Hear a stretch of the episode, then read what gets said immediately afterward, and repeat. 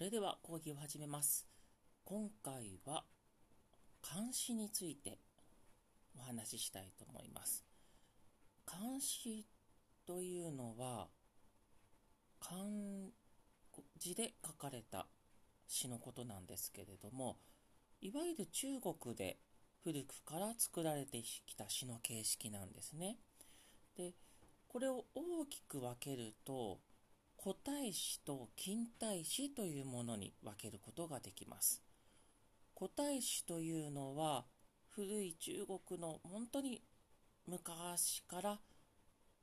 作られてきた形式ですね。扱われてきた形式。で、近代史というのが、これは唐の時代にある程度、そのいろんな形式の監視があったものを少し体系的にというかある程度規定の形式を作ったんですね。で、そのことを近代史っていうふうに分類したりします。ただ、それ以降も古い形式の、つまり古代史も作られるわけですね。なので、唐の時代くらいまでは古代史しかなかったんだけれども、それ以降は近代史もあるし古代史もあるというような感じでしょうか。まあ、と言っててもこの古代史と近代史っていうのはどのように違うかってことなんですけれどもまず古代史はねいろんなものがあるんですけれども近代史というのがですね大きく分けて絶句と立史というものに分かれるんです。絶句というのは四句による形式。4つの句。4つのまとまりを合わせたものになっています。でそれに対してあと立志ですね。立志っていうのは8句8つのまとまりで構成されているしということになります、まあ、これ以外にも様々細かいルールはあったりするんですけれどもおおむねそういうものなんですね。で古代史というのはですねおおむねかなり長いものが多いですね。非常に長くってまあそうですね。先ほどの四句、まあ、4つの句8句8つの句というものに比べると非常に多くの句数例えば102030とねそういう句がこう組み合わされてたりするんですね。でそういうふうに古代史というものと近代史というものがあります。主に高校で勉強するものっていうのは近代史なんですね。で近代史なんですけれども古代史も多少は扱うんですよ。ただなんとなくこう優先順位が高いのは近代史になりますかね。なので例えば1年生の時に取るような授業なんかだと近代史だけ。でそれ以降もうちょっと詳しく勉強していく時に古代史を勉強することもあったりいたします。例えば中学校なんかでは大体近代史しか扱わないことが多いかと思います。でなぜかというと、この近代史っていうのがいわゆる非常に分かりやすいんですね。形式として非常に分かりやすいのと、あとは有名な詩人がそれらを特に扱っているというか、そうですね、日本において非常に愛されている詩ですかね。愛称されてきた詩っていうものが近代史が多かったからっていうことも大きいんだと思います。日本でですね、この投資線っていう投資の集めた、それを集めたこうオムニバス形式っていうんですかね、その監視集があるんですけど、それが日本でブームになりまして、でその影響も非常にあるんだと思うんですね。それを投資線で選ばれているような詩を結果的には学校教育でも扱われるようになっていったってこともあるんでしょう。ということもありまして、実際の中国の監視の歴史の中ではある程度偏りはその中で言ったらあるんだとは思うんですけれど特に日本で愛されてきた監視をおそらく教科書で扱ったりしているんだと思います。ということで近代史をまず中心にお話ししたいんですけれどもこの近代史というものは唐の時代にある程度確立したと言われています。この唐の時代というのは大きく4つの区分に分かれているんですね。初めの頃は初唐って呼ばれます。初めの唐と書いて初唐ですね。で、その次が政党です。栄えている唐と書いて政党。その次が中東、真ん中の中に唐です。そして最後が番頭。朝昼晩の晩に唐ですね。というように区分されているうち、特にこの政党というのが非常に文化的にも、そうですね、経済的にも栄えていた時代だと言われています。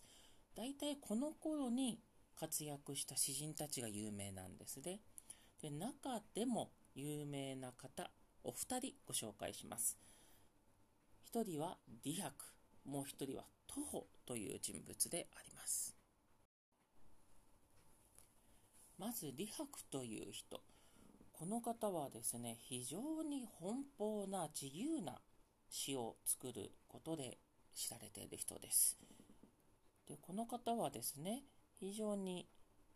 絶句を得意にしていたらしいんですね。なんかこう即興的に天才的な、なんていうんですかね、感性で読むみたいなイメージがある方ですね。もちろん実際のところはよくわからないところもありますが、いろいろな伝説が残っている人なんですね。で、この方のそういった世間離れしているというか、まあ、実際にはね、そういうことところだけではないんですけれども、作風としては非常に自由でダイナミックなんですね。で、そういうところから詩の仙人と書いて、詩仙と呼ばれることもあります。この李白という方、非常に有名な詩人の一人ですね。詩仙李白であります。続きまして、徒歩という人物です。徒歩という人物の作風というのは非常に実直で真面目で硬い感じを思わせるんですね。で、この監視のルールって非常に細かくこの近代史の場合あるんですけれども、もうそれを必要以上に守っているというか、まあ、硬く作っているような印象ですね。で、内容もね、なんかこう苦労してる感じとかですね、なんか寂しげだったりですね、少し哀愁漂うような詩も多くてですね、どこかその孤高の中の、まあ、境地というか、孤高の中のいろんな思いなんかを、うん、誠実に受け止めて書いているような、まあ、そんな詩が多いような気がします。でそういうところがですね、まあ、構成美に優れているところがあるので、立志が非常に得意だとも言われておりますね。で、この方、姿勢とも呼ばれております。死の聖と書いて姿勢ですね。と呼ばれている。まあそういった、なんかこう、なんまあ、なんていうんですかね。あの、高貴さっていうよりは誠実な、そんな感じを求められるというか、そういうものが感じられる詩を多く作ってる印象ですね。他にもいろんな詩人、有名な方はいらっしゃるんですけれども、まずこの詩っていうものに触れてみたときに、この人がどんな人なのかとかが、まず分からなくていい状態で楽しむっていうのが一つなんですね。